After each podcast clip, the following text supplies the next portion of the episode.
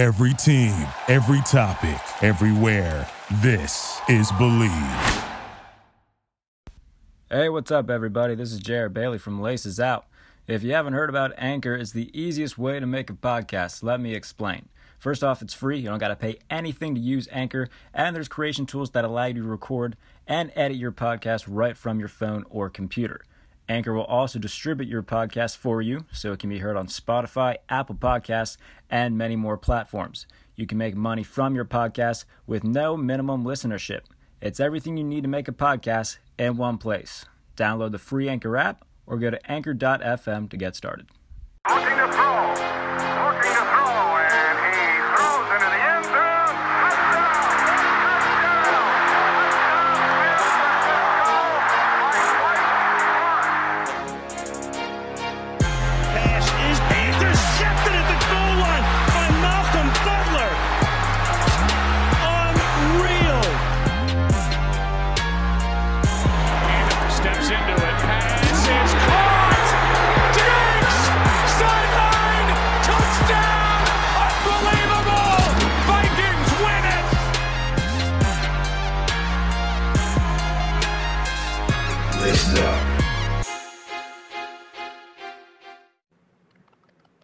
What's up, everybody? Welcome to the latest edition of Laces Out. Jared Bailey, Kurt Homiser with you as always. Kurt, we got an old friend, a special guest with us tonight. How you doing, guys? Good, bro. How y'all doing? Jay Kurt, Like, what y'all up like to? we are uh, we are doing great, and you are living the high life, living living the life right now. Uh, smoking a nice cigar in the back of your truck. Looks like a beautiful sunny day where you are. So uh, I'm a little jealous. You're not gonna lie. It's all good, man. I got uh my one of a kind cigars out. You can catch them on Instagram at Howard G Cigars. Pick up your one of a kind one of a kind cigars, man. Need some good cigars. I don't know if y'all cigar smokers, but if you just I was want gonna say, yeah, if you all just the want, all, all the media that I see you do, you usually got a nice fat one in your mouth. So have you become just like very oriented with cigars recently, or is that something that you've always just been? Yeah, it took me like a year and a half to make this cigar because I wanted to push out good product, you know. So Mhm. I, I, tasted like forty tobaccos, just just just for my liking. So you know, I'm a Okay. am a wine drinker. I'm a red wine drinker, but at the same time, um, I became a cigar smoker. I would say like ten years ago. So, Okay. uh, starting to learn my tobaccos and where they're from. You know, I got I get my tobacco from Lancaster, PA slash Connecticut, and it's wrapped in Nicaragua. So that's where I'm at right now. I had to do a lot of studying. Um, had to smoke a lot of cigars to understand what kind I like. But um, I didn't want to be the typical athlete. They got a lot of athletes with cigars, but if you really ask a cigar smoker, they don't like their cigar. So I didn't want to be that guy. So I took I took my time. I took my time on doing this. Like I said, it took me a year and a half. So Okay. no, that's that's what I'm smoking, man. I'm smoking that one of a kind. Do you and uh, Ocho Cinco ever collab on any cigars? I know he's a big cigar smoker. No, we, we never did. You know, I'm I'm, I'm always rooting for my uh, fellow brethren when it comes down to, you know, chasing something after football. But I'm always I'm always competitive too. Like if I put something out, I want it to be the best. That's uh, you're a man of culture. I love it. A man of good taste. You know, you got you got the wine, you got the cigars. Maybe one day Jared and I will uh, join you down there with a nice nice big cigar there. But uh, Man, come I holler could at s- your boy.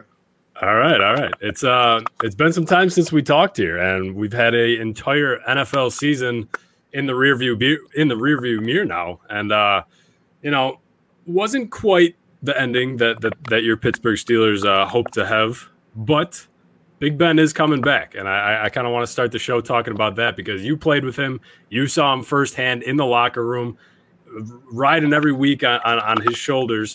What does this say to his character you know to say i'm coming back. I'm not giving up. I'm not ending on, on a note like that on a loss to the cleveland browns. I want to come back. I want to win a championship. What does that say i mean from from day one that you've met him to to today just his character with that and his mindset he has every day I mean, the man's very compet- competitive. You know what I'm saying? Me and, me and Seven used to be shuffleboard champions. And I know a lot of people feel like uh, I talk some smack on, on Seven, but I was just coming from a GM perspective because I do feel like I'm a, I would be a good general manager when it comes down to it. Now at the same time, seven want number three, and Mhm. three meaning seven wants the third Super Bowl. Um, he wants to bring seven to the city of Pittsburgh, and the way he went out, that that has a, a sour taste in his mouth, if you know what I'm saying. So, seven looking at all the pieces he got him got around him when it comes down to the wide receiver position, and he got some nice young studs. They brought Juju back, which is good.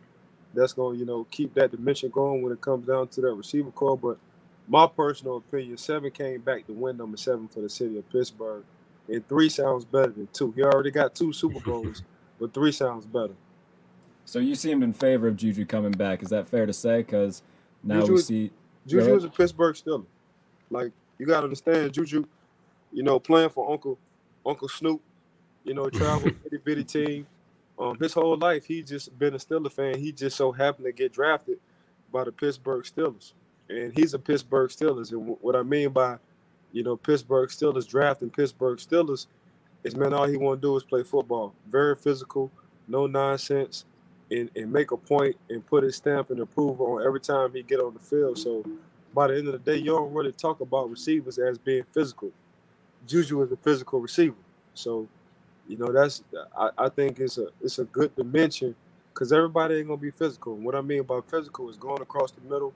Um, if you got to come down on a on a yo-yo motion and you know your offense coordinator asks you to to to, to block a, a linebacker or a DN, that got to be a want to. And, and and a lot of receivers don't want to do it, but Juju don't mind doing that at all. So when you, when you say Pittsburgh Steelers, regardless on what the position is, they gotta love football. They gotta love being violent, and they gotta love being selfless. They gotta love about you know maybe maybe this game I might only have two catches, but man, we win this game. It's for the better of the team off of me blocking. So that's just the personality of Juju. But Juju been a Steeler head since he was a baby. So I'm, I'm guessing this is just a dream for him to get drafted, even play for the Pittsburgh Steelers.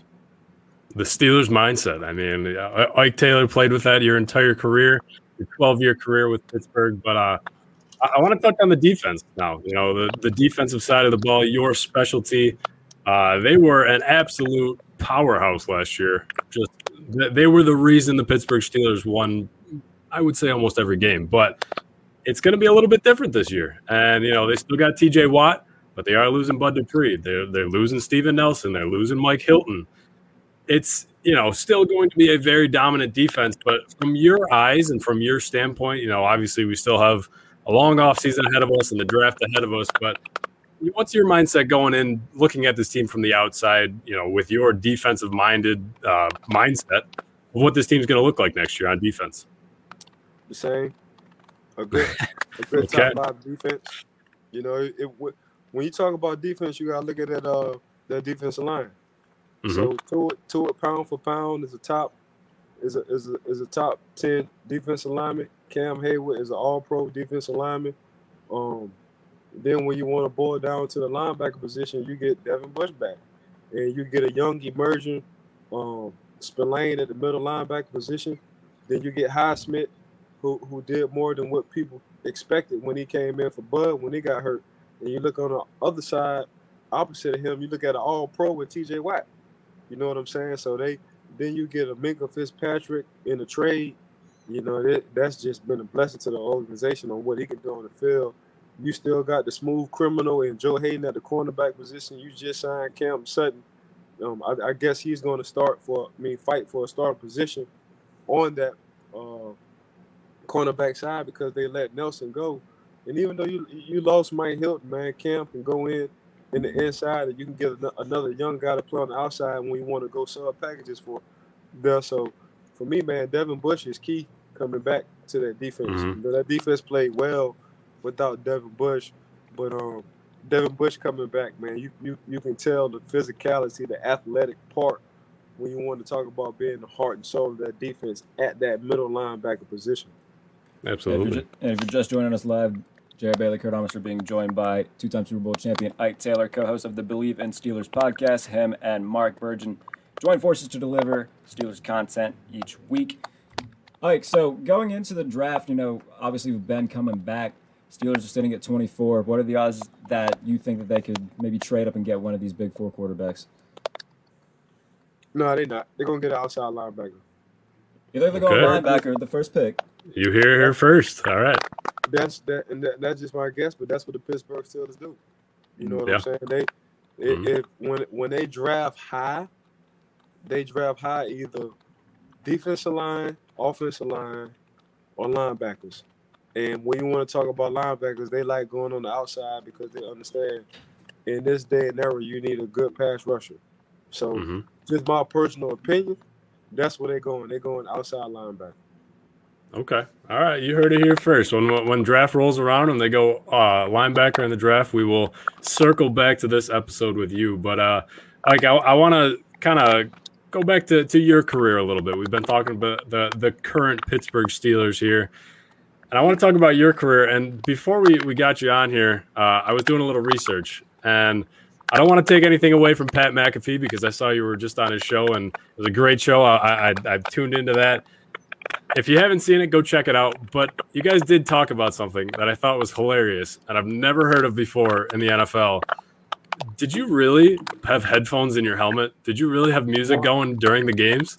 One hundred percent. You did. That is that is unbelievable. I've never heard anybody do that besides the quarterback because I think I think that's very illegal, but that is that's badass. I I I, I support and I respect the hell out of that. How is it illegal when I'm just playing music on my headphones? So basically, I, I just use the same thing. I just use the same thing as the you know, the the captain on which it would be Ben, and right now it would be Devin Bush. So you only get two guys that can have that can talk to coaches. My Yeah. just headphone sets that I put in my helmet with a little nano pod, and I just play music throughout the whole. That's awesome. The game. So my vibe was just love little bit different when it came. to That's awesome. Football field. What did the uh, what did the playlist consist of? At the time, you know, Lil Wayne. I'm from New Orleans. Lil Wayne was hot. Okay. There you go. You know, I fuck with Lil Wayne, so I was just rocking Lil Wayne 24 seven. That's amazing. I mean, I can't even imagine in the heat of an NFL game in the red zone and the, the most important most important part of the game and and a Milli comes on by by Lil Wayne. That's that's phenomenal. I love it. Now when the play, now when the play, when I, when the quarterback snaps the ball, you zone out. I hear nothing. Yeah. Okay. Yeah, yeah, yeah. Makes sense. Makes sense. Now, after after the play, then I can get to the music. But like once the quarterback says "said hut" and that ball is snap, you just get into a trance. You get just like locked in and focused, where you just don't pay attention to nothing but what's in front of you. That's awesome. So now that we're you know on very much the road to the NFL draft, take us back to your NFL draft experience. Being a fourth round pick, how did you spend uh, those few days of the draft? Who were you with? And uh, what was it like when you, you got the name called? Because uh, you know, I think the experience is different from you know a guy who's expected to go you know in the top five compared to a guy who goes in the middle of uh, the first seven rounds. I mean, honestly, I was expect, I was thinking I was going free agent because I only played cornerback for that one year. They called me a raw corner. I only had 12 games of, of, of tape when it came down to it, but I had a, probably one of the best pro days somebody could have. Um, I ran a four two seven at the time of my pro Wow. day. I was tall, I was rinky, I was agile.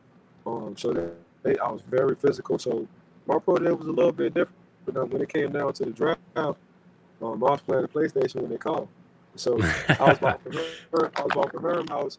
My uncle in New Orleans, I was about his crib because I was staying with him. And I'm upstairs, and I get a call from the Washington Redskins. And they say, hey, with the next pick, man, we're going to get you.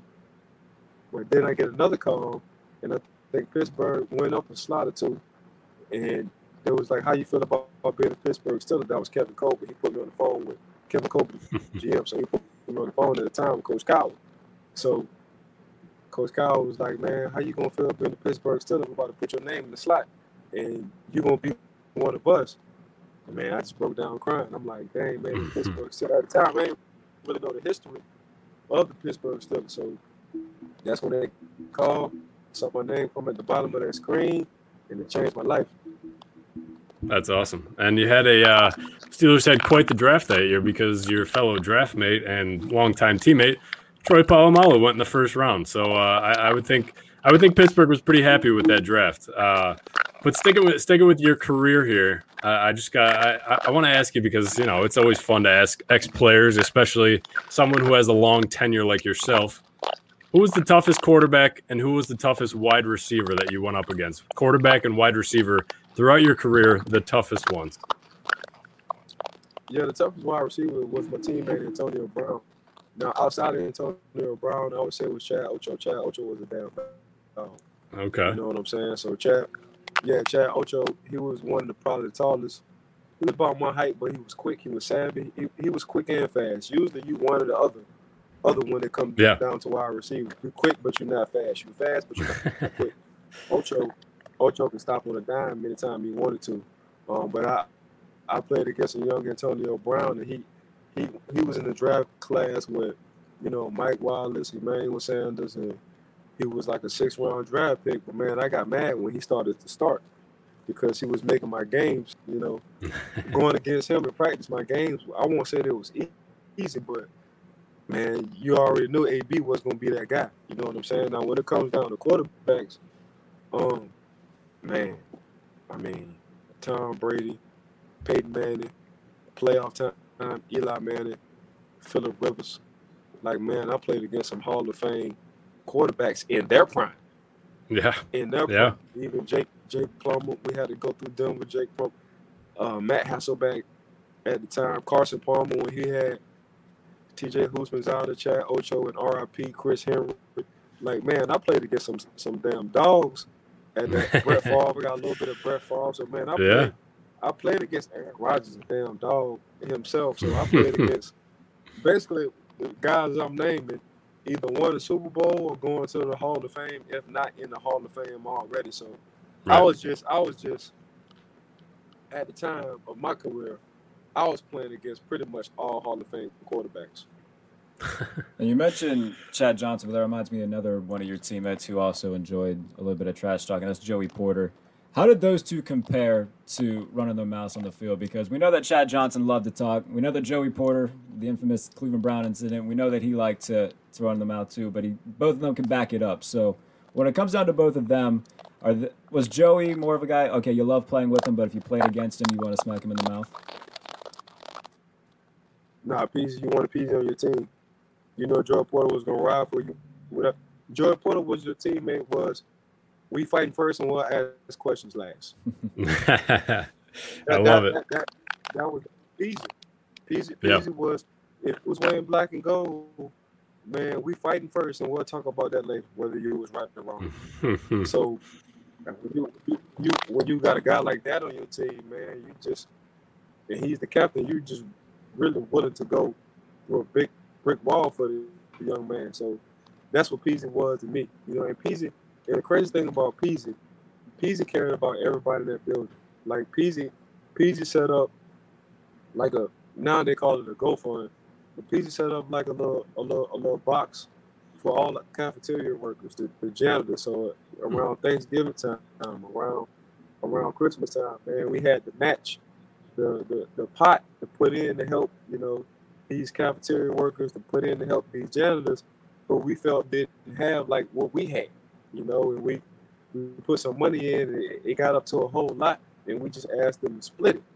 So Peezy, Peezy cared about not only his teammates, anybody who was in that building, who people probably felt less of us that did a lot more for us than anybody else. That's what Peezy did, man. So Peezy kind of started that throughout, you know, that, that, that locker room for the Pittsburgh Steelers. That's awesome. Very cool. Very cool. And uh, we don't want to we don't want to hold you up too much longer. I know you got a nice cigar there. You're relaxing uh, in the beautiful weather, but you got any eyes on uh, on your your fellow defensive back class uh, for this this coming up draft? I, I saw you tweeted out a little a little love for Asante Samuel Jr. He's kind of my uh, one of my one of my crushes for this draft. So uh, you, you got any you got any favorites going into this draft in April? Asante and Pat Surtain, and both of their dads was hell hella awful guys in in the, in the league. I played against well, Pat Surtain from Yep. Loyola, so I messed with Pat. But seeing what his son did, did at Alabama, that's Oh, something yeah. special. Zant, I played I played with Zant. Like I saw Zant catch nothing but picks out of the course of his career. He- he- he's not a big fella at all. He was just very, very savvy, had a high football IQ. So I'm looking at them two like, dang man, they sons really doing their thing. You know what I'm saying? So I got my eyes on those those two guys right now, and it looks like them guys gonna go high in the draft. Oh yeah. All right, how we feeling about this year in the division, at least as of right now, in terms of the biggest threat to Pittsburgh, in terms of taking the throne? Is it Cleveland right now, or is it Baltimore? Cincinnati's getting a little bit better. And, uh, in your opinion, who's the uh, who's kind of next up in the AFC North? And AFC the toughest division, my personal opinion. You know, you got three teams that made the playoffs. Pittsburgh made the playoffs. The Ravens made the playoffs. The Cleveland Browns made the playoffs. And we all see what Joe Joe Burrow is about to do. If Joe Burrow didn't get hurt, you saw him turning the corner and making that Mhm. Cincinnati Bengals team a contender. A contender. Um, playoffs is too early for them right now, but at least give them two more years, they're gonna be in the playoffs. So that's how I feel, feel about the AFC North. You know, so it's just for Cleveland coming into Pittsburgh and playing smash mouth football, which you thought Pittsburgh probably would do to Cleveland, but they didn't. Cleveland ain't nothing to play with. You can say what you want to say. This ain't in the old Cleveland. You know, they got Coach Stefanski over there, and he's changing the guard as far as like physicality when it comes to Kareem Hunt and Nick Chubb. You know, so um, Cleveland ain't no slouch. Baltimore for sure has never been a slouch because their front office got the same recipe we have. And Joe Burrow and company, if he can stay healthy, man, you can see what that young man doing. So my personal opinion is is, is AFC North is the toughest division. Absolutely. Yeah, I, I think so. It's uh it's going to be a very, very entertaining season for the for the reason you mentioned. I mean, Joe Burrow's coming back. Not that necessarily maybe they're they're a threat for the for the division, but down the road, absolutely. And uh, if if things stay the course, if you know on- once Ben decides to step away, this and Pittsburgh gets a new quarterback, this this division could be extremely fierce for the for the foreseeable future here.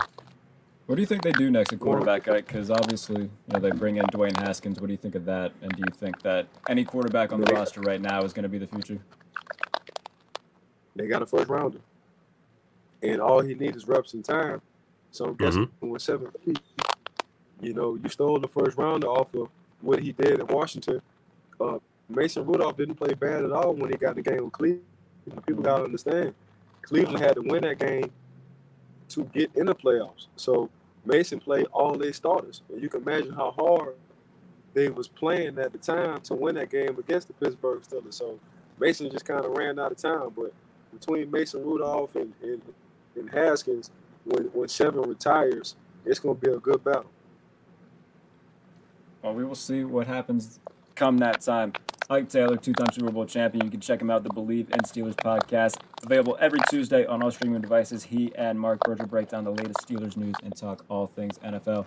Ike T, swagging you, mate. We always appreciate you coming on and giving us a little bit of your time. Uh, have you on again soon, as long as you're up to it, my guy. Again, appreciate it. Take care and uh, smoke a cigar Hey, for Kurt, Fortnite. Bro. Thanks for the love, man. Y'all boys have a good night. You too, Absolutely, you too. Enjoy that cigar. I wish I was uh, wish I was down there with you, my friend. Come on down. I got you.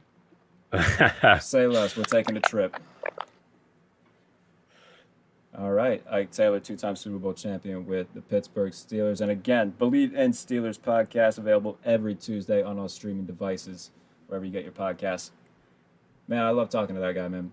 a pro's pro. I mean, he has he has seen it all. We we said, you know, two-time Super Bowl champ, played in three Super Bowls, 12 seasons with the Pittsburgh Steelers. Wh- What else what else could you ask for from a fourth round pick? I mean, it's a great career. and not just because you know he you know I grew up watching him every week, but uh no, he gives us great insight every week on what he thinks. Now that said, if the Steelers do take a linebacker, outside linebacker in the first round, I will be a tad bit irate. But uh, hopefully that doesn't happen. But dang, I, Hey, I I, Ike, Ike might have the uh, he might have the insider knowledge. We don't know. He's he, he knows. we don't. I'm man. sure yeah, he you're right. I'm sure he knows a few people in that organization, and he might he might know a, a thing or two about what they're seeing at the uh, linebacker position there. But no, I, I like that. I got to ask him for um, the the secondary for this draft because I think this this secondary class is absolutely stacked. I mean, there are guys that you can find in rounds one through four that can come in you know, maybe the later guys might not fight for a number one corner position, but number two, absolutely. This this draft class for for the cornerback position, even the secondary. I mean, the the secondary as a whole, safeties, it's stacked, and many many teams are going to find their their maybe franchise guy for that secondary if they need.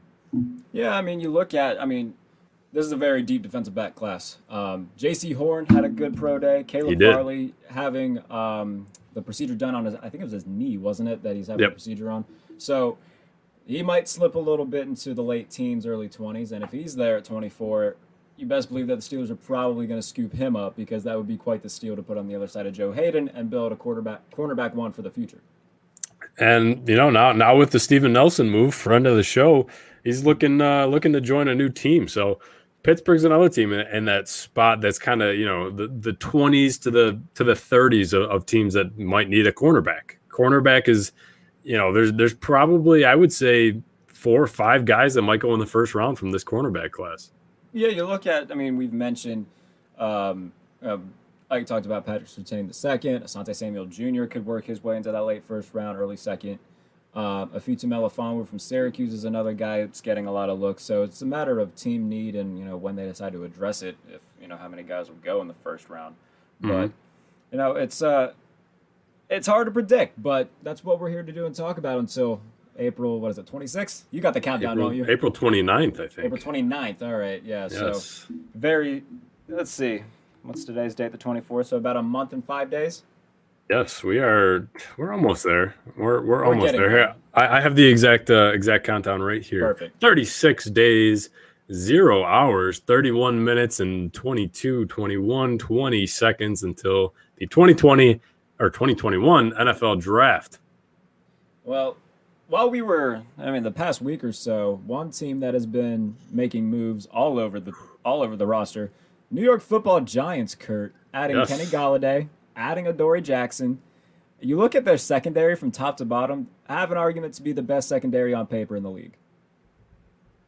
on, on paper, yes, uh, Yes. but there, but there's a there's a lot of teams that are like that where you know they have a they have a fantastic offseason and they sign all these guys and they're looking good to make the playoffs and then they fall short and if that's the case for the Giants, it's going to fall on the shoulders of Daniel Jones. If Daniel Jones does not show up, if he does not maybe take that step forward that the Giants are looking for, the- Giants aren't going to be a playoff team. I mean, now he's got the pieces around him. Now, you know, he'll, he'll be getting Saquon Barkley back. Now he has Kenny Golladay. He has Kyle Rudolph, who, you know, might have some injury uh, questions that we're still trying to figure out. But Evan Engram, Sterling Shepard, they have some nice pieces. Maybe build up that offensive line for him a little more. Daniel Jones has no excuses this year. No, they're giving him all the help that they can possibly get. They got two good tight ends. They got now Kenny Golladay to match with Sterling Shepard, Darius Slayton as well. Saquon Barkley Mm-hmm. coming back. Offensive line wasn't great initially, but I mean Andrew Thomas looked all right. You know, Yeah. they're bringing back Nate Solder. I like Will Hernandez, so I mean it's not like it's not the greatest offensive line right now, but it's definitely far from the worst. So um, the New York Giants, I mean, and we know about their defense. Their defense was the reason that they almost won the division last year. Um, I'm excited to watch. For, this is the first time in a very long time anybody can say I'm excited about the New York Giants because for the longest time they have been maybe the most boring team in football. Yeah, I would say so. I mean, Eli Manning, as great as he was, as great of a career he he had, was he ever like, it's Monday Night Football. I can't wait to watch Eli Manning. I I, I never felt like that. I mean, I don't know. Maybe I'm just a, a biased Bills fan, but this team is they got a bright future. It just depends if they made the right decision with Daniel Jones. And I mean, don't forget they're drafting 11 this year, so all those all those players that they signed they could go many directions with this with this 11th overall pick because you know do they do they go offensive line do they go maybe somebody for the defensive line like a Gregory Rousseau or you know somebody their secondary is pretty stacked um, but if they want to get maybe a third corner in there uh, behind who's they got James Bradberry as number one and now Dory Jackson is number two so I mean they have some options and if they want to move around in the draft they can do that they've put themselves in a good good position I think Not to mention they added some incredible speed at the receiver position as well, and John Ross. So I mean, they Mm-hmm. are giving Daniel Jones as much help as he could possibly get because this is kind of and the new NFL now. It's you know if you don't impress with them those first two years, that third year becomes really your make or break year. Yep. And um, uh, everybody's going to point to the fact that Josh Allen really popped off his third year.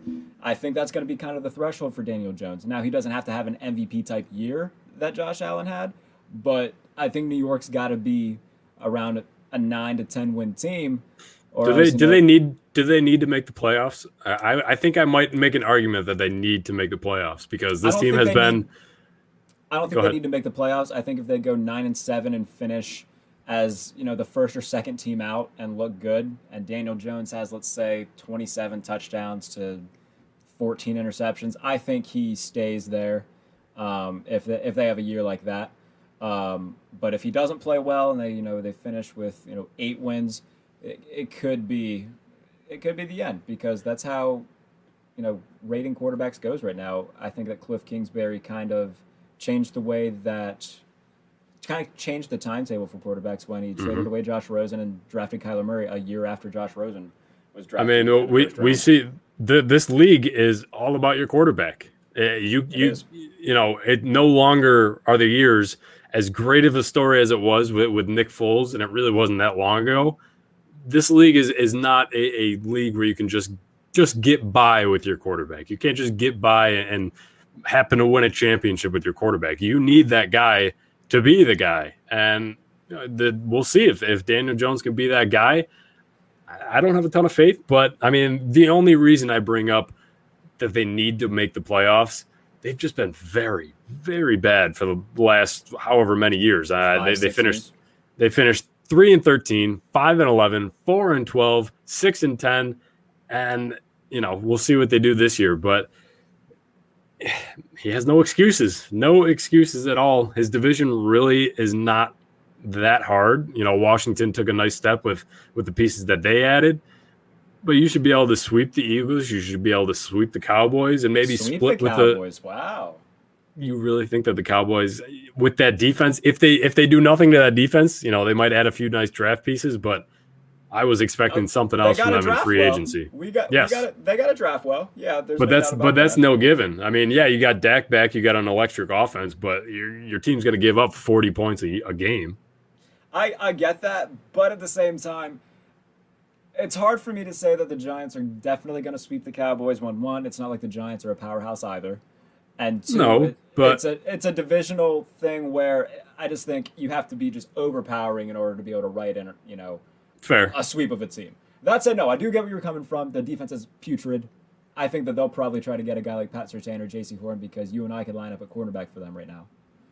Ah, see, we got we got to watch it with that phrase though. Ever since that I know, that, I know. that I- Kendall I Hinton Kendall. Hinton know, Broncos start, I feel like we can't be throwing that phrase around. But anyway, Anybody who watches this know that that's very much hyperbole. Kurt and I Yes. are two small. Well, I'm a small white guy, and Kurt's a walking I've- bicep with a head white guy. But none of us could really do this, and I'm sorry. and I, I've never I've never lined up I've never lined up on a football field and actually played like actually for a team. So I haven't I either. could- no, we're just I- two dudes who like to Who think love know what we're talking about, and the more we say this, the more know that it's hyperbole when we say that. Please don't. But anyway, don't- the don't put us Dallas Dallas. Dallas Cowboys. Um, don't forget that Mike McCarthy is their head coach, and Yeah, yeah. after what I saw from last year, you lost your quarterback. That's fine, but I mean Zeke took a huge, huge, huge step back. Offensive line is not what they used to be. Dak's going to be running for his life. He's going to be throwing bombs, and he's probably going to connect on a good amount of them. But I just, I don't have much faith in those Cowboys. I, I really think they're going to be around a five, six win team. I, I really do. What? Okay, so over under. Mm, we'll say over under six and a half wins for Dallas next year. Under. So you're all right. That's fair. I'm saying under. I, I really don't have much faith in them unless they might have a stellar draft, but that is tough. I mean, think we once we get to draft time, you know, the few days after, we can kind of see what the roster looks like. Because I would be shocked if they didn't go either edge or cornerback with their first pick, because there's going to be a lot of those guys there. I think they need to go corner because if either Patrick Patrick Surtain or Jaycee Horn is still there, that's where they got to go. Uh, if Caleb Farley's there, they should go Caleb Farley. Now I don't know how much this procedure is going to take away from him. I think they said he should be ready for. Yeah, I, I think they said he'll be ready by the by the time the, the season rolls around here. Okay. But um, that secondary, I mean, they, they drafted Tra- Trevon Diggs last year. Mm-hmm. He he turned out to be a decent piece, but I don't like I said, they need to hit on most of their draft picks this year, and not many teams can do that. I mean, you, Yeah. you can say, yeah, this is a nice player, but once they once they put on those NFL pads and that NFL helmet, it's a lot lot different than than what they played in college, obviously. So we'll see. We'll we'll see about those Cowboys. Uh, I don't really. I don't, I don't have much faith. I don't know about you, but we'll get into that after after the draft is uh, done and over with, and Mister Irrelevant has been taken. But another big move that uh, that happened since the last time we recorded here, Denver Broncos are are quietly quietly putting together a nice team. We've we've kind of focused on them a little bit our past two episodes here, but it happened. They got Kyle Fuller. There were there were rumors as soon as he got released that he'd want to be reunited with his his old coach Vic Fangio, and he's there. Kyle Fuller with that secondary uh, of the new Ronald Darby, Justin Simmons, Von Miller's coming back. We finally, hopefully, crossing our fingers, we get to see Von Miller and Bradley Chubb. We didn't really get to see those two together too much. This team is shaping up to be a very nice defense, and I feel like I feel like they might resemble maybe not as bad, but they might resemble the Washington football team of last year, just a stellar defense, and the offense just can't keep up. Yeah, so I mean, for the past couple shows, I mean, our buddy Ryan Edwards came on and said eh, they're making some moves, and expect more to be made, and then obviously the whole Kyle Fuller thing went down, and now. You know, Denver's had one of the best off seasons of any team so far. Uh, it has a lot to do with the fact that they brought back a lot of their own. New general manager George Paton, I think that goes a long way with the players. And um, our buddy Matt Verderame tweeted something about that as well. Players noticed that. You know, took Oh, care yeah. of Shelby Harris, took care of Justin Simmons, um, and now they're really just trying to get that defense as revamped as they can because now I believe AJ Bouye is no longer there. You bring in a guy like Kyle Fuller and Ronald Darby. Uh, I'm liking the entire thought process of Denver because last year was okay. Kansas City is going to score 90 points a game, so we need to at least try to get guys where we can put up points. So we're going to take Jerry Jeudy and KJ Hamler with our first two picks, and um, not the, not to mention Albert O and Noah Fant at tight end. Garett Bolles looked very much better at left tackle. Um, so they've got the the passing weapons now. In terms of the running back situation, I assume that'll be addressed in the draft as well. Um, but defensively, man, they look stout, and um, I do. they have. I mean, I think it's fair to say they got the best defense in the AFC West right now, at least on Yeah. paper. Yeah, I would say so. I mean, the Chargers defense, they're they're hopefully, I mean, we say this every year, they're getting Derwin James back. He's he's had some some ugly uh, injury history in the past, but you know, he'll be there. Joey Bosa's there. They're losing a couple pieces, but I could I could see, you know, I, I think Denver's definitely far and away the the best defense. Um, but the Chargers are putting together a nice team. That defense or that that division is coming together. Besides the the ugly stepsister of the Las Vegas Raiders because they don't know what they're doing. They do not. No, they do not. And we talked about it a little bit last show, so I don't want to harp on it too much. But the offensive line's pretty much all gone. Their entire pass rushing situation is not good. So they've really got to hit it in the draft. Now, if Caleb Farley falls to them, or if a very good edge rusher like, say, a Greg Rousseau or Jayson Oweh uh, is there for the taking, the logical thing would be to take him. The or they logical- can. The logical with thing. Mike, but with Mike Mayock and Dr- Jon Gruden, you just never know what you're going to get. You never know. You could get a guy like what was it Damon Arnette that they drafted in the first round, who was projected third round by just about everybody. So Clelin Ferrell, yep, Clelin yeah. Ferrell taken fourth overall. So You can just go down the list. I don't want to harp on the Raiders too much, but I don't either. It's just the fact that it's very hard to project these Yes. things with the Raiders because you think the logical thing would be to do this, but it, you know, Gruden and Mayock seem to go the opposite direction of what logical is. So keep, keeping you on your toes. You just never know what that you're they going to do. do. At But, least uh, they keep I- it fun, huh? Yeah, exactly. They keep our jobs fun because we get to make fun of them. But uh, Correct. the free agent cornerbacks that are still available. I mean, Looking we are what we're we're still we're over a week away from the new league league year starting. Mm-hmm. A few big names have dropped. A few big names have signed with new teams. But I mean, you look at the the free agent corners right now. I'll run through the list a little bit. AJ Bouye, Malcolm Butler, Casey Hayward, Richard Sherman, Steven Nelson. Those are really the, the top five guys, and a couple of those guys could, could make a case to be, you know, a number one corner wherever they go. Hence, you know, Steven Nelson. I'm surprised that these guys haven't signed yet. And I'm thinking, since it's really not a great year for free agents, a lot of these guys, I could see a guy like Richard Sherman, I could see a guy like Malcolm Butler, who are, you know, 32, 30 ish years old. Say, I'll take a one year deal. And then next year, hopefully, I'll get that two, three year deal. But uh, they're just not going to get paid this year, I don't think. I think when it comes to a guy like Richard Sherman, I would be very surprised if he doesn't end up reunited with Robert Saleh in New York with the Jets. Um, they just brought in Tevin Coleman. Wouldn't surprise me if Richard Sherman joined him. Um, Mhm. So now Casey Hayward, Steven Nelson. If Steven Nelson follows Bud Dupree to Tennessee, you can continue watching as I throw myself down the stairs. I will be quite sad. Um, but Casey Hayward, wouldn't mind seeing him go to some. If he were to come to Pittsburgh, I would be quite happy with that as well. Um, I'm sure you would. But I, I don't would think it's be. going to happen because the Pittsburgh Steelers have no money. Oh, ah, ah, ah, ah, ah. Uh, so uh. all right. So releasing Nelson officially, that made it about ten million in cap space. Okay. Eric Ebron worked his deal, reworked his deal, that freed up another Ah, three and a half okay. Million. so we're sitting at 13 and a half million dollars in cap space, which means I missed the Ebron up to one. something. Uh huh. Yeah, that's what you like to think. But hey, you never know. Brandon Beane's been up to some things too, and they might be in the works to get a number two corner. So I I don't mean, know. by all If- means, yeah. If, if if Buffalo were to land Steven Nelson, God help me, uh, or a Casey Hayward, then Steven Nelson and Trey White with Jordan Poyer and Micah Hyde over top. Oh my goodness, I wouldn't even know. Opposing quarterbacks. Now, Exactly. remember, we talked about this with Steve back in I think it was November. He and Trey White in 2019, the only two cornerbacks to not allow a touchdown. Yes. So Mhm. How about that be- duo? How about that duo? Come on now.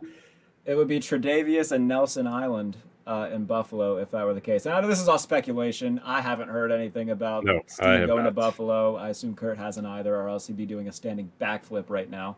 Yeah, But, just um, like I was, just like I was when the Zach Ertz rumors were flying about. But uh, Howie Roseman just doesn't doesn't like to make moves. He he he likes to keep his team the way it is because Exactly. they won a Super Bowl a few years ago. you do you, Howie. Uh, another T.Y. Hilton going back to the Indianapolis Colts. That was pretty Yes. unexpected. Um, so now, you know, Carson Yeah. Wentz, you look at the Colts. Sorry, go ahead, go ahead. No, go ahead. I'm just I got excited for a second. No. I was just going to say, you know, the Colts came into free agency with, what, the third most cap space in the NFL? I expected at least one of these big name receivers to end up there, especially after the Carson Wentz trade. I Yeah. was surprised they didn't make a big push for Kenny Golladay. Was surprised they didn't try to, or haven't tried to at least make a move for Allen Robinson. Uh-huh. Um, so I mean, they bring back one of their own, which is fine. I'm surprised they weren't in on Juju Smith-Schuster, but apparently that wouldn't have mattered anyway because he would have played for a bag of candy to stay in Pittsburgh. So I, I've been I've been a little disappointed in the in the Colts this this offseason. You know, they have all this money. They finally get their quarterback. They got a great head coach. They got a good defense. This is the year to go all in. I mean, you have this money to spend. Spend it. Don't Yeah. wait. I mean, I don't I don't know what they're waiting for. Maybe they just didn't love the market, but I I've if I'm the Colts, I would have been okay with paying Kenny Golladay the money that he got. You know, he's eighteen million dollars, but you have that It's money to one-year deal. spend. Yeah, you have that money to spend. Just just do it. I, but the thing I got thing I got excited about is we need to talk about that nobody wants to play in Baltimore because yeah, Kansas City Chiefs and the Baltimore Ravens were both in on both Juju Smith Schuster and T.Y. Hilton. And both of those guys said, no, I'm going to go back to my team for one year. I mean, you can't blame them. Uh, who would you rather play with, Carson Wentz or Lamar Jackson, who can't throw the ball? I mean, I would rather play for a guy who's going to hit me deep downfield, who's going to give me those balls that only I can get. And, you know, we've talked about it. We everybody knows how we feel about Lamar Jackson, but this just just proves it. It it really does prove it, and it's it's kind of funny. it's very funny for me being the fan that I am. But and let us also be clear when we say Lamar Jackson can't throw, we're well aware we can't either. So, yes, but, but he he can't throw to compared the to everybody else who is very very great at doing it, he and and compared to the mindset that I think a lot of football fans have. Mm. A lot of people say this guy won MVP. Not not with his arm. He did not win it by throwing the ball. I mean, it, you look at a guy like like who, who won MVP that with their arm. I mean, pretty much any other quarterback. A lot of quarterbacks that win the MVP, it's because of their arm. This is just a new kind of not new, but it's the new fad for quarterbacks to be that dual threat. Guys like Lamar Jackson, uh, Josh Allen that can run it, Patrick Mahomes that can run it and still have a big arm. But you know, props to That's you, the thing, Lamar. Nobody wants to play with you. That's the thing. It's hard to call him a dual threat because he's like 80% legs. So, all right, I don't want to make this the dump on Lamar Jackson show because that's not going to get us anywhere. But no, that is a great point that you make. And I think it does say a lot because when you've got a team like Baltimore who's been consistently in the playoffs the past few years, they got the playoff win last year against Tennessee. Yeah, very good. Huzzah. Great job. Um, and then they went up, up Orchard Park in Buffalo, and uh, that uh, that ended really quick. And I know that you were loving running it. I away. I was loving it. Running away with the tail in between their legs with Josh Allen standing tall. And Taron Johnson running 100 yards down the field with the entire He's city of running. Buffalo going berserk. He's still running, and I think my knee is still sore from jumping up off the couch so fast. So, but no, that does say a lot because now it seems they're going to have to turn their attention to the draft as well if they want to get a receiver. Because Mm-hmm. Kenny Golladay, nope. Juju Smith-Schuster, hell no, I ain't going to division rival. I'm staying in Pittsburgh. Sammy Uh, Watkins too. He Sammy visited Wa- with he That's what visited there and come he to. left. Yeah, yeah, really. I mean, That's what it's come to. Is all right, damn it, we can get Sammy Watkins. Ah, we didn't get can't. Sammy Watkins. Because remember too, um, Willie Snead is a free agent. So who do they have now? Marquise Brown, Miles Boykin. Miles Boykin and Devin Duvernay. That's eh, it's not That's a about great it. receiver corps if you want. It's not a great great wide receiver corps for a quarterback that can't really throw the ball as well as Deep. some others can. Yes, deep. he can't. He's not very good at throwing it outside the numbers deep. And um, a guy Marquise Brown, that's what he. His speed is very good for that. And That's You why know- you need. That's why you needed a guy like Kenny Golladay, a guy, a big guy that can take the the number one corners away from a guy like Marquise Brown and just say, "Hey, you run down that field, you burn that number two corner, and let Kenny Golladay get the double teams." I mean, I think I think Brown could be good. He just needs he needs that guy with him. He needs Yeah. that, that guy that can go along with him. So I don't know. It's uh. eh, and you know. can only do so much when you're only running short and intermediate routes. And now I understand Mark Andrews is a big part of this offense as well for that type of thing as well. Mm-hmm. Um, so you look at, and I do want to say this because everybody's gonna, I'm sure we're gonna get pointed out to us. Lamar Jackson, he completed a lot of his passes, but you look at his completion percentage. I, I saw that visual with like his numbers next to Patrick Mahomes' numbers, and the completion percentages were almost ideal or identical. All right, let's look at the yards after catch, which you know Patrick Mahomes is pretty high up on, Lamar Jackson pretty low. What's that say to you? He's throwing it six yards down the field, and they're getting tackled immediately because they're all running curls and whatnot. So now look, I don't again, I don't want this to be the we hate Lamar Jackson show. We don't hate Lamar Jackson. We're just realists about Lamar Yes, Jackson. exactly. So- we do have a we do have a comment about the uh, the Houston Texans. We can we can kind of talk about it. them a little bit. It's a Sure, why not? you know a little bit of a mess with what's going on with Deshaun Watson, and you know you hope that it's all false, but it's who knows. Keaton That's a, Tail that's, with the comment. Uh, Houston a- working a three back rotation with Phillip Lindsay, uh, David What- Johnson, and Mark Ingram. what the Houston Texans are doing is beyond me. Is No beyond what me. the Texans are doing. Now, the whole Deshaun Watson thing, like, I don't want to speculate on that at all, mostly because we don't know. Mm-hmm. And it's. I don't even know what to say about it because I don't want to sound like I'm speculating. I don't want to, you know, sound like I'm It's a, taking it's a a, side it's a here. story for an, another day when we get all the facts. That it is. So I we think we need to wait for that this- to come in. if we focus on this, you know, a team like the Houston Texans, you go four and twelve, a, a year after trading your best player on the team, arguably, and, and mm-hmm. DeAndre Hopkins. Okay, you better show up. They don't. They go four and twelve. So you say, okay, let's go into this offseason. Maybe we're just going to rebuild. We get a new head coach. We'll get a GM. Maybe we'll trade our franchise quarterback, get all these picks, and start young and get new. And that's not what they're doing. They they, they trade for or they sign a guy like Mark Ingram, who is 45 years old. They have a, a running back in David Johnson, who's already 44 years old. And then they get Phillip Lindsay, who's young, but he doesn't he doesn't change the team. I mean, it- this team is destined to be mediocre for years and years and years to come if something doesn't change. They needed to just go all in when they had DeAndre Hopkins and and JJ Watt and Deshaun Watson. Now is not the time to be saying, "Ah, let's make a playoff run. Maybe we'll lose in the wild card round. It- this this organization is an absolute mess right now.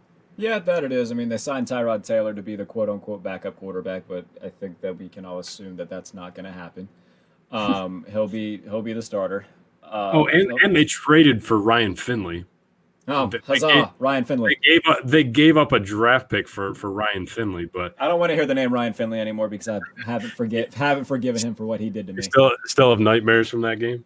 Yeah, I do. But um, now they did sign Desmond King, the cornerback from the Titans in free agency. That's probably the biggest move that they've made. It hasn't really got a lot of attention, but Yeah. Desmond King, a solid corner. Um, other than that, no. I mean, you look at all their signings. Uh, our buddy Matt Verderame said this is basically an expansion draft, is what it looks like.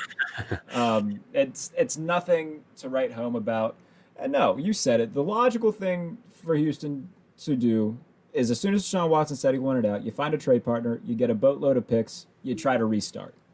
Because you already lost DeAndre Hopkins because your former head coach and GM was moronic. You didn't get anybody worth a damn in the head coach, any of one of the big head coaching free agencies. I don't want to make it sound like what the hell is the head coach's even name? I couldn't even tell you. Um, the Uh, Baltimore uh, assistant, I know that much.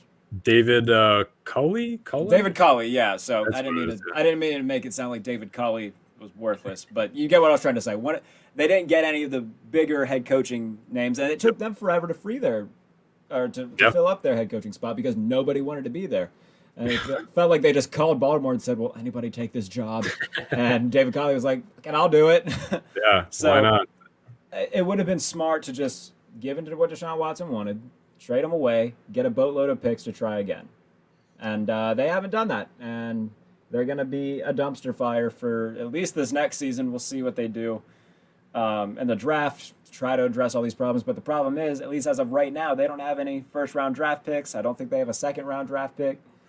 Um, no, they, well, they do because they got it for DeAndre Hopkins. So, Oh, yes, I'm sorry. they do have a second round draft pick. So, so there you go. I, I don't know. It's this this organization does not have a bright future, not at all. I, I don't I don't see anything that you can point to this team and say, you know, obviously they have Deshaun Watson, but who knows what's going on with him now? I mean, they might not even have him. It, something could seriously come of this, and if it's true, it should. But I don't I don't know. Um, Houston, you have a problem. You have a problem. You really you have do. many, many problems. One one more team that I want to talk about before we get on out of here is the New York Jets because Corey Davis said that he is signing with the Jets because they told him that Sam Darnold will be his starting quarterback. What do you think of that? Man, don't I don't know. Because is that just a smokescreen? But why would you tell a guy? I mean, could you imagine if you tell a guy, "Yeah, we're gonna you signing with us, Sam Darnold's gonna be your quarterback," and he says, "Okay, yeah, I want to play for you," and then they say, "Never mind, we signed you. We're gonna trade Sam Darnold." That's not very good organization. I mean, here's the thing: Corey Davis is a fine player. It's not as if he's, uh, you know, Jerry Rice. So it's not as if no, this would be. but they but they paid some decent money for him. That's I what I'm it. saying. I You get know? it. Yeah, Um, weirder things have happened though.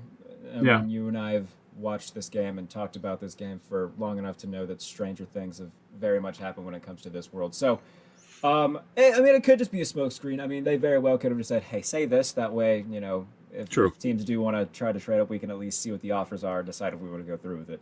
I, I think a lot of people have it in their heads that Zach Wilson's going to be a New York Jet, and then Sam Darnold's going to be on his way out to a, somewhere else. Now, if you're Sam Darnold right now, I mean, you kind of like the sound of that, but I would have the feeling that if there, uh, Sam Darnold, I think knows whatever the intentions are. If he's going to be back, he's been told that.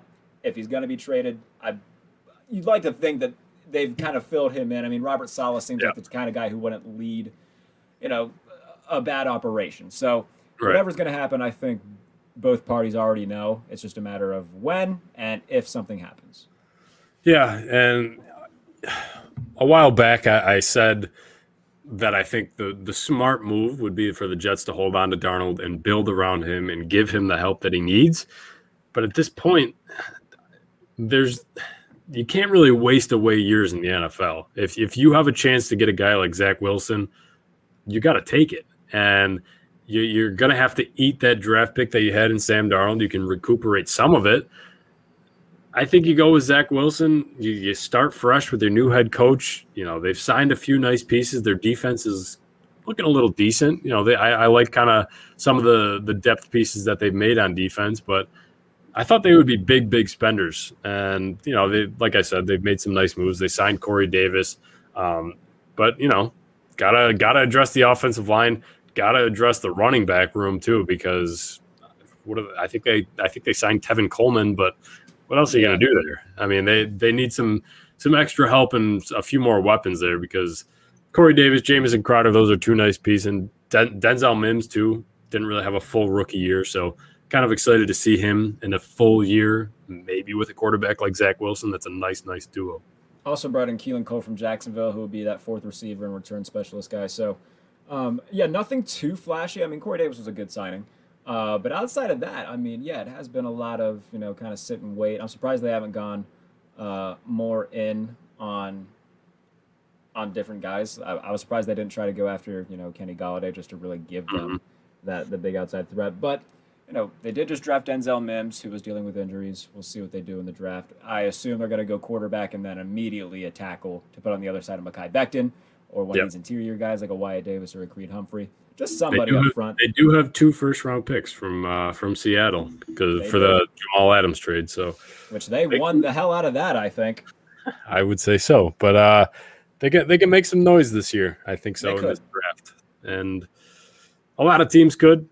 No no draft pick is a for sure hit, but uh, we got As soon as uh, as soon as uh, these rookie odds to win rookie of the year come out, you can best believe I'm throwing a little bit of money down on the Mormon Piss Missile Zach Wilson.